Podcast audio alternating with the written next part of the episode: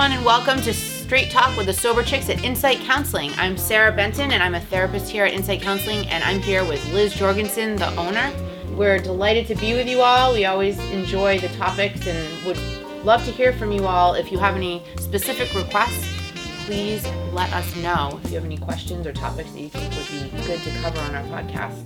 But today's topic, we are talking about Fools Rules. And we are here for you all teach and to help you all, but not to preach.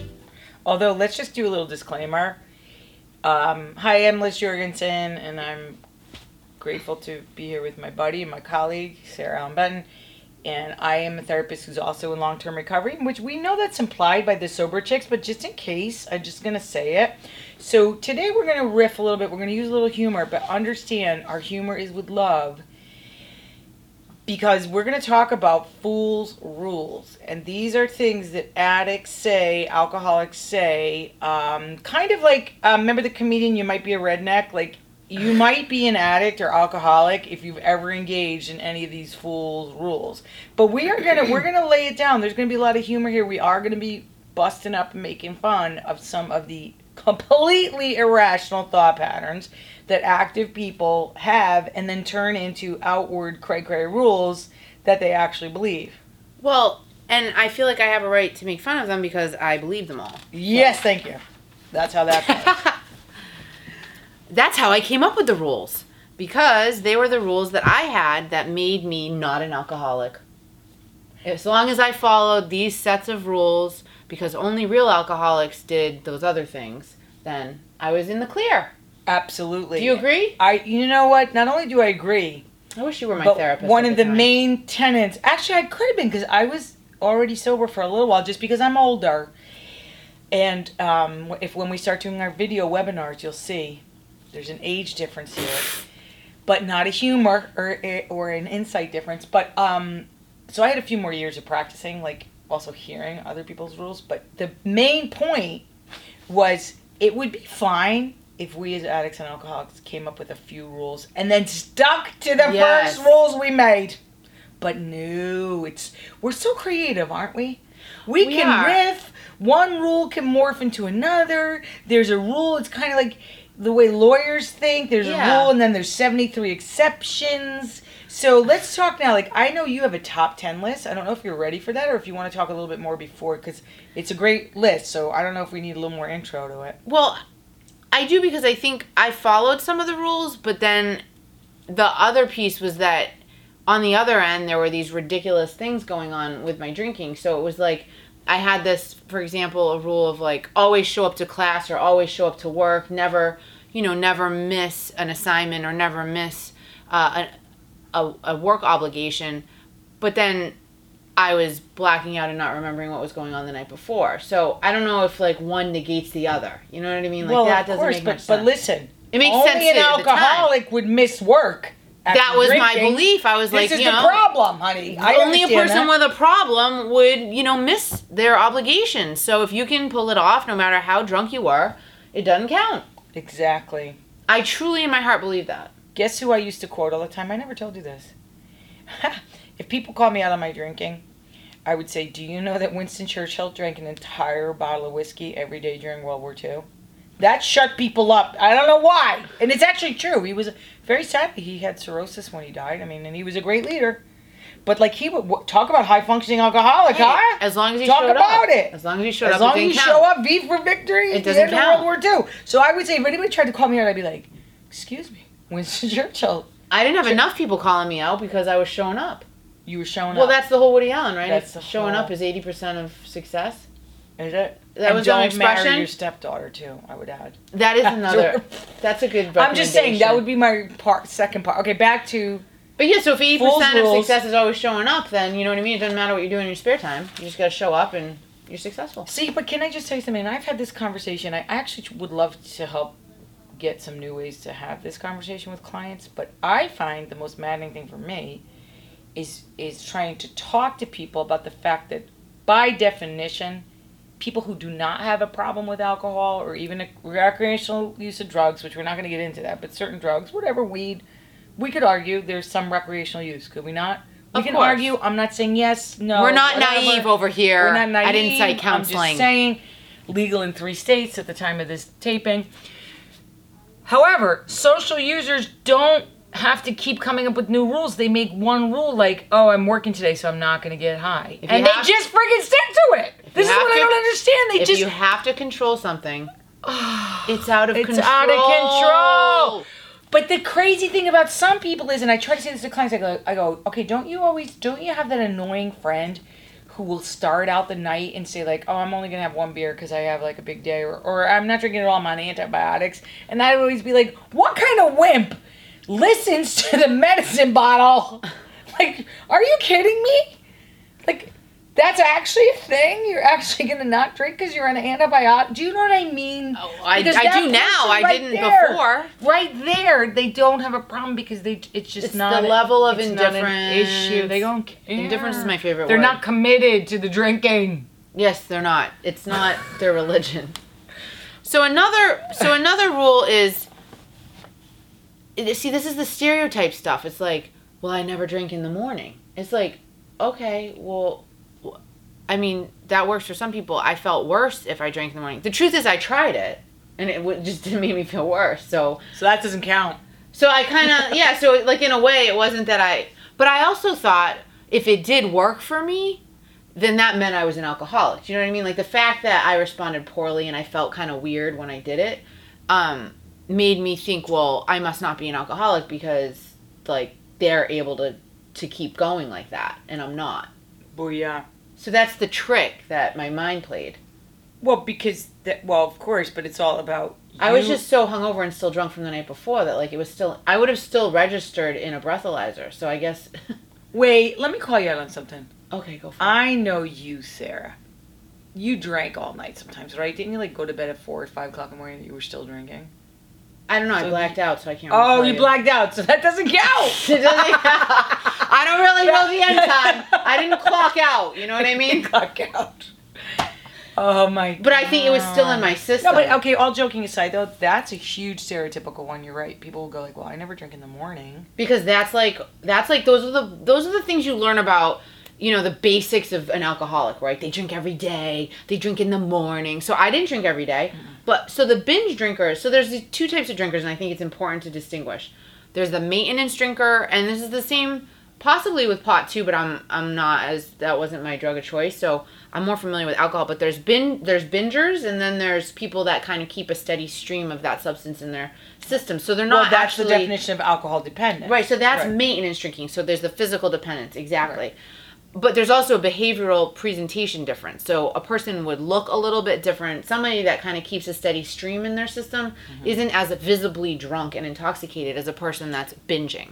So that's the confusing part for somebody that's a binge drinker. They feel that they're they're they have a harder time seeing themselves sometimes as alcoholic because for their own reasons, but partially because they're able to stop and start. They don't drink every day. They may not drink in the morning, and so it's a little bit.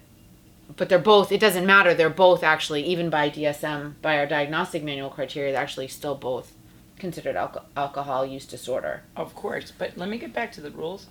I just remembered that I used to have this rule. Can I throw it in? I don't mean Yeah. to interrupt your top ten. I don't really have a top But ten, but I, have would 10, say, 11, actually, this wasn't 13. true at the end of my drinking, but in the definitely for like the two years of the heavy drinking, one of my crazy rules was, well, I only drink for fun, and alcoholics drink because they have to. You see, That is you nut- understand? That's a great rule. I'm drinking for fun here, and so therefore it's like a hobby. I'm drinking It's by like- choice. by choice. I have that same rule. No, stop. I swear to God, it was like Well, oh my I'm go. This is how I want to drink. I want to. I'm no drinking one's by choice me. this way. I'm not in detox, so I have to drink more. Thank you. I am going Makes with it. This is how I want to. So actually, when I'm talking about what are the, which we'll get into actually in our next podcast around symptoms, but it's the willingly versus unwillingly.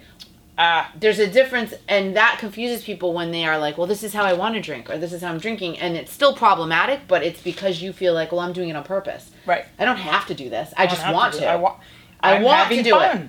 We have a similar one, right? That ti- that ties into it of the the I'm not self I'm not self medicating. Oh, I'm not self make. Oh, I'm ha- I'm drinking for fun or I'm smoking pot for fun, I'm not actually doing it because I'm depressed or anxious. I'm doing it for fun. Okay, so here's one of our top 10 rules that I just have to do a riff for a minute because this kind of breaks my heart. We have a lot of clients now. In fact, one of my dear mentors, Dr. Edward Khantzian, many years ago, 40 years ago, coined the phrase self medication. And it's been And I made completely. a book and his book, oh, it's written books Addiction as Self Medication. as, self medication. But but many addicts have kind of keyed into this now in terms of the rules and the excuses. So well, we, it's being we prescribed, especially be- yes, pot being yes, prescribed be- Oh, there you go. It's not just the addicts; it's also the doctors who apparently don't have enough real patients. Um, oh, you have anxiety disorder? Let's just give you some Get a little more paranoid. medicinal marijuana to get completely freaked out, and then you need to come back to me for other medicines. But in any event, how many of our clients and how many people that I know from 12 steps before they got into 12 steps would say, well, as long as I don't drink on a day where I'm really already suicidally depressed or I'm really freaking out and I have anxiety, then I'm not an addict. You say, because it's Does really that- just recreational. it's just recreational. So if I, in fact, Use it out of desperation. out of then I've got a problem. desperation, and I really once I'm completely upset and depressed, and I use this would be a problem, and I don't really know how to get around that logic because that one's. I find people can really get other people to agree with them on that one pretty easily. Like, oh yeah, that makes sense. That makes sense.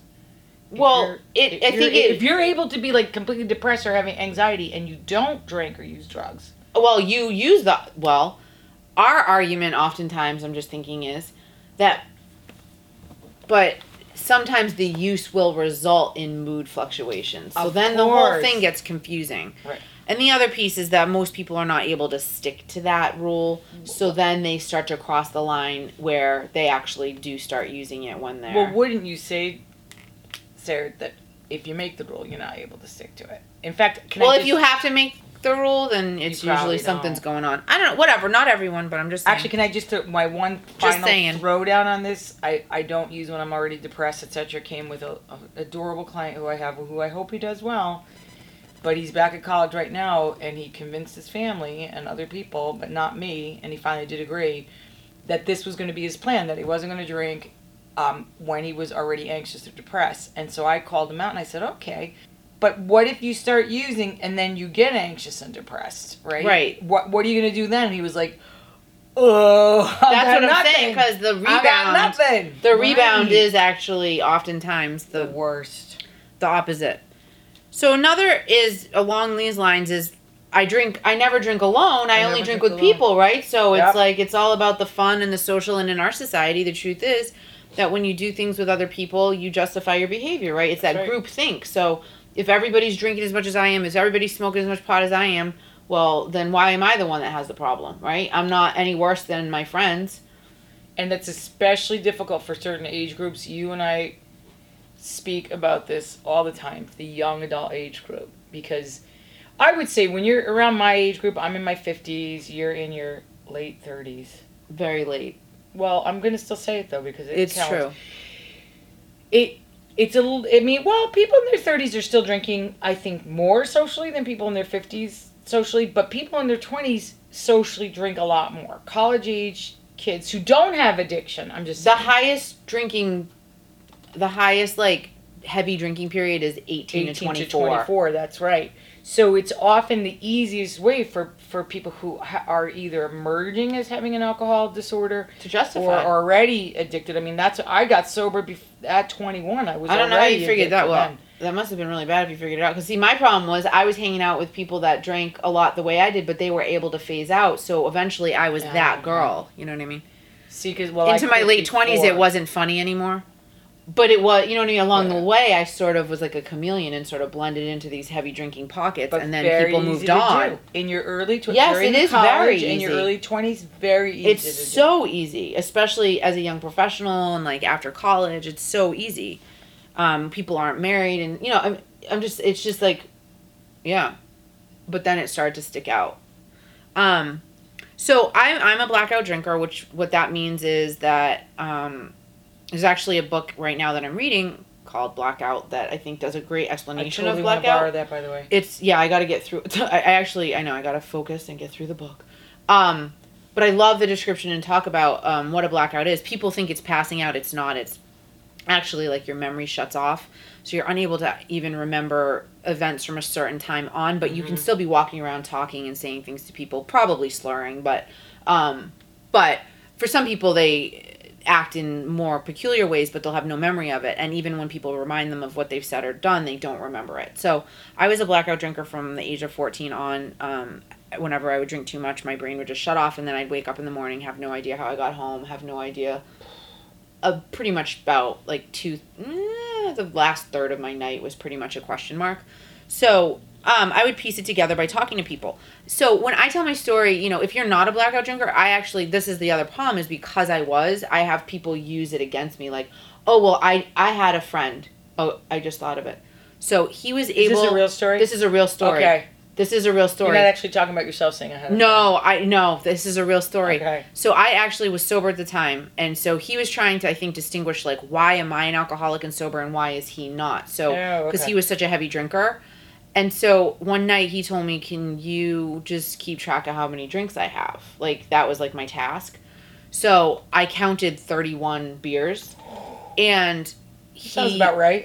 right and he remembered he didn't actually have like a full blackout like he was able to recall like we were having conversations about the night and he we were having conversations like i could tell that he wasn't totally gone so the next day Weird. he asked me i said i tallied this number and so he said well see that's the difference between you and i you black out and i don't that's why you have a problem and i don't Well, obviously, yeah, please tell me he's in recovery now. no Oh.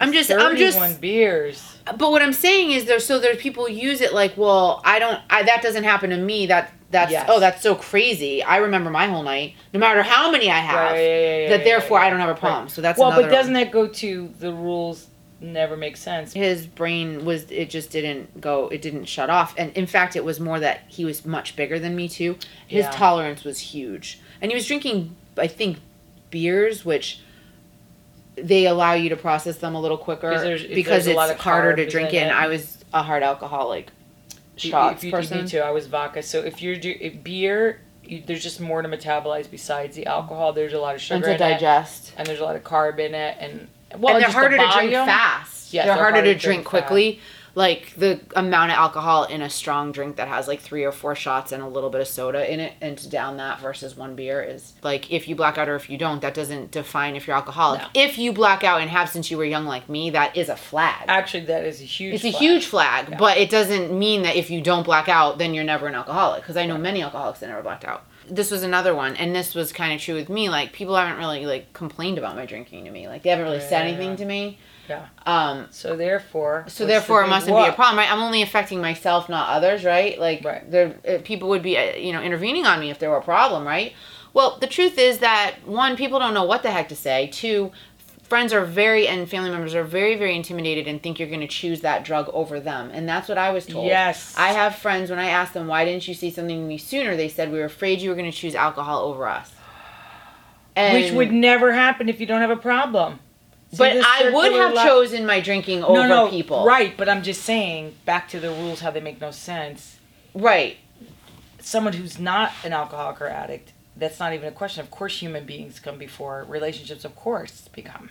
But this is how people that have a problem don't get confronted. It's out of fear, the other people's fear, Right, the loved one's fear. So just because people haven't said anything doesn't mean there isn't a problem. But people should have probably said things to me from, you know, the first time I drank. It was a disaster. So, uh, You twelve were- years later, you were a shit show coming, honey. I was. But hey, I. But I. What is it? My friend would say, spit, shine, polish. What really well. You know what I mean? Just like clean up, get up, show up for what you got to do. Because you got to get to work. You got to get to work and you got to get to class. Because that's people. part of the whole defense. But can, guess what? I that really did help me get away. I'm being honest. That is Oh, part honey. of how I pulled off my drinking is because my grades were good. My parents weren't at college with me. They didn't see me. They saw my report card and they thought everything was fine. It was looking good. Looking good. That's right. Um, this is another one. This is true. I'd say it's true and it's ridiculous. If I only drink ex- expensive Okay. alcohol, Yes. then I don't have a problem. Yes. And people Yes. don't deliberately say it. This is an unspoken rule of I drink expensive champagne and expensive wine, and I drink it because I'm a connoisseur. right? Oh, Yves. I'm a con- I'm a collector of wine, right? I have a wine cellar. My liver was a collector of wine. yes, me me. too. I drank freaking Gallo and box jug things, so I was not a connoisseur. No, I would never waste money. I didn't have that. For exactly, what's the point? But the point is that people use it as a, an excuse, as a hobby. I'm a beer brewer. I'm a wine collector. I eat at expensive restaurants. I drink champagne. So I make my own wine. I make. I'm a right. Yes. Yeah. Or moonshine. No, I'm just kidding. Um, but anyway, the point is like there is some weird societal like justification of people that are out in public at expensive restaurants, you know, sniffing and looking at the veins down the side of the glass or whatever the heck you do and the blueberry essences and Okay, whatever. my problem with that was I could never understand the people spitting out the wine. I'd be like, just drink it, chomp on a piece of celery to clean your palate, and dr- and then drink some more. What you spit? What? Because the they may have been people actually it. Not wanting to get drunk but wanting to taste I know. it. See, so there are some. I don't. I those people do exist. So there are wine lovers that actually like drink for the taste. That's great. swirl. They sniff. They swirl. They spit, sniff. but We- not our friends. We would Oh, never spit no. and waste a sip. I mean, Why? that's silliness. So, anyway, so that's another unspoken rule. Um, hanging out with people that drink like you uh, sort of ties into this. You know, it's if you know everyone's Well, first of all, they're not going to kill your buzz yeah. Well, by telling you you're drinking too damn much. well, the truth is they might be drinking just as much. So then you no feel kidding. like and cool. back in my day, in this area, Connecticut stopped selling liquor at two or three o'clock. The bars closed, and but New York would stay open until six a.m. So my true friends would drive with me to Port Chester, New York, that was nice. because there's no reason. Like, why? What? Did, what? Did, ready? Want to hear this conversation that we had like a thousand times in the car? I can't believe the state of Connecticut can just arbitrarily make these rules. Like, right? So my true friends would go to New York with me. There you go. That's the posse. I would have been right to there be with, right? you. I would have been with you. You know, the lamos closing it down. It's a fool's rules. Hang And- with people who drink like you, and then and then you feel good about your, yourself. You know what I mean? You feel like I don't have a problem. I don't stand out. And I think the issue is, and it sometimes it happens, sometimes it doesn't. Is sometimes those friends start to phase out. The and so they may be drinking heavily with you, but then they slowly start to move on with their lives, and maybe they get married and have kids, and maybe they just don't want to drink that way anymore, and or smoke that way anymore, and so then you start to stand out a little bit, and I and I feel mm-hmm. like that was my experience. I was standing out. started. I started to stand out. I was that girl at the party. You know what I mean? So, what's the last rule? That was the last rule. That's the last rule. well, I'm sure you have another one. But well, no, my rules were. Can I tell you something? My rules were so ridiculous to the situation that I don't even know. Yours oh, I do. I have one more that's What? ridiculous. What? I don't get drunk every time. Isn't that a good Well, one? that is very important rule. Isn't that a huge Because one? I think many, many people use it as their number one Yeah. Sometimes I can have a glass of, wine. rationalization. And yeah. the truth is that if you know about the way alcohol works in the brain, there might be people that are able to have one standard drink, maybe, and occasionally, and not totally go all the way. All right, but you know what? I'm just thinking of what a client told me recently. What? He said, "Yeah, I can do that sometimes, but the rest of the night, my brain is Obsessing. against the next drink." So that's Then the the next time they get drunk, can it's you a do horror show. it and not even think about it again, like those annoying people we keep talking about? Or are you doing it just to show that you can do it? Thank you. Why are you doing it? Is desperate for number two, number three, and number four because, in essence, then yeah, you're doing it on the surface, but you're not. But once you get to two, but a person like that will, if they do one, they'll obsess about the rest of the night. But if they get to two or three, they will lose. The willpower's gone, and then they'll That's just drink and go to town. So You know what that reminds me of? I my kind of one of my bottom line things that I say to people that I'm trying to help, either in twelve step programs or, or in treatment is the bottom line is if you can't accurately predict what's gonna happen when you start Oh drinking, yes, it's a problem because I that that kind of that rule. kind of just takes all the fool's rules the and throws them out crapshoot the rule. That's my cra- I call it Yeah. the crapshoot rule. There you go. I go There if when you go out into crapshoot, then if it's like a Vegas experience, But- you don't know what's gonna happen. But then the the thing is, and this is I've seen this so many times with people who really already are a pickle. Once you're a pickle, you can't be a cucumber again. Mhm. They'll point to the several times in the last year that they didn't go, crazy when they drank as proof that they're fine, rather Right. than realizing that no, no, no, no. And my point is, how can did you guarantee it? Like, Yeah, did you know going out it. that night that you weren't going to go crazy? That might have just been a coincidence. that was a quinky dink. You're yeah, right. you might have been with the family. You might have been tired. You might have been eating too much food. Like, and you couldn't get a good buzz on. Like, there could have been variables, but if But you, if you can't it's the accurately predict, right. And for me, that was it. Like, I I think it was always a crapshoot, which I kind of there was a part of me that liked that though. Well, me too. I was the fun one. That was like- Everybody else started growing up. it was like roll getting the a life. die. Where's the night gonna end? Let's roll the die. Let's go. But for now, thank you for listening to our straight talk from the Sober Chicks on Fool's Rules. Uh, this is Liz Jorgensen, and signing out. Remember to take your recovery seriously, but Not yourself too seriously.